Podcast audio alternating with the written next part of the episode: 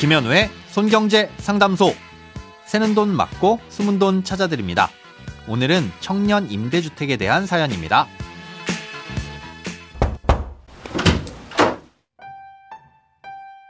안녕하세요. 서울에서 자취를 하고 있는 30살 청년입니다.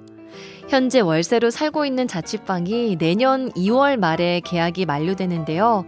월세가 아무래도 부담이 되어 시세보다 저렴하다는 청년 공공임대주택을 알아보고 있습니다. 그런데 종류가 너무 많아서 뭐가 뭔지 모르겠더라고요. 또 저의 경우에는 1순위에 해당하지 않아 2순위 혹은 3순위일 텐데 제가 어느 순위인지 정확히 파악할 수 있는 방법이 있을까요? 취업 준비생이라 소득은 없지만 부모님과 세대 분리가 안 되어 있어서 부모님의 주택과 소득이 함께 잡히는 상황입니다. 청년 주택을 신청하기 전에 세대 분리를 통해 무주택 조건을 충족시켜 두면 순위를 올릴 수 있지 않을까 생각하는데 잘 모르겠습니다. 도와주세요. 네, 오늘은 청취자 이선유님께서 보내주신 사연입니다. 우선은 임대주택의 종류부터 정리해 드리겠습니다. 임대주택은 공급 주체에 따라서 LH가 공급하는 임대주택이 있고요. SH 서울주택도시공사, 뭐 IH 인천도시공사 등과 같은 지역주택공사에서 공급하는 임대주택이 있습니다.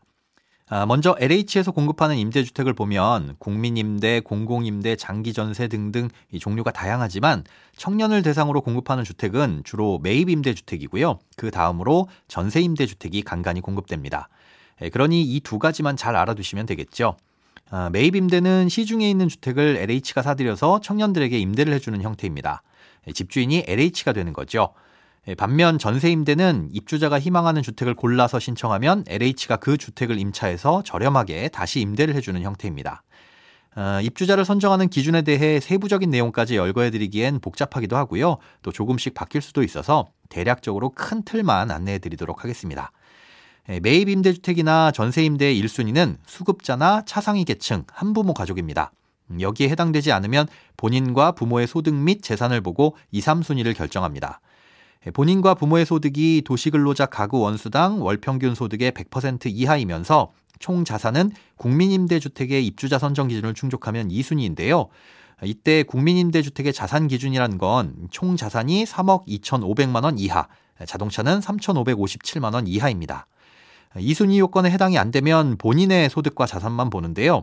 본인의 소득이 100% 이하이면서 자산이 청년 행복주택 기준을 충족하면 3순위입니다. 어, 이때 청년 행복주택 기준은 총 자산이 2억 8,800만 원 이하이고 자동차가 있을 경우 3,557만 원 이하입니다. 그런데 청년 임대주택은 경쟁이 상당히 치열하기 때문에 사실상 3순위는 거의 기회가 없다고 보셔도 무방합니다. 그래서 예비 입주자를 뽑을 때도 1순위나 2순위까지만 선정을 하기도 하고요. 음, 그러니 본인과 부모님의 소득과 재산을 합쳤을 때 2순위 요건을 충족할 수 있는지가 그나마 중요하겠죠. 예, 다음으로 지역주택공사에서 공급하는 임대주택은 각 공사별로 명칭도 다르고 임대 조건도 약간씩 다른데요. 아, 입주자 선정 기준은 LH와 거의 흡사합니다. 예, 지역주택공사의 임대주택 공급 계획은 각 공사의 홈페이지에서 확인하실 수 있습니다. 예, 본인이 몇 순위인지 정확히 파악할 수 있는 방법이 없냐고 질문을 주셨는데요. 아, 이건 신청을 할 때마다 일일이 파악을 좀 해야 됩니다. 소득은 전년도 소득을 보는 게 일반적이라 한 해 동안은 딱히 변할 게 없지만 이 부동산이나 자동차 금융 자산은 이 신청을 하는 시점에서 판단하기 때문에 언제든 달라질 수 있거든요. 음, 그러니 신청을 하기 전에 공고문에 나온 소득과 자산 요건을 잘 살펴보고 해당이 되는지 그때그때 확인을 하셔야 합니다. 세대 분리를 해서 무주택 조건을 충족시켜두면 이 순위 선정에 있어서 유리하지 않을까 생각한다고 하셨지만 그렇지는 않습니다.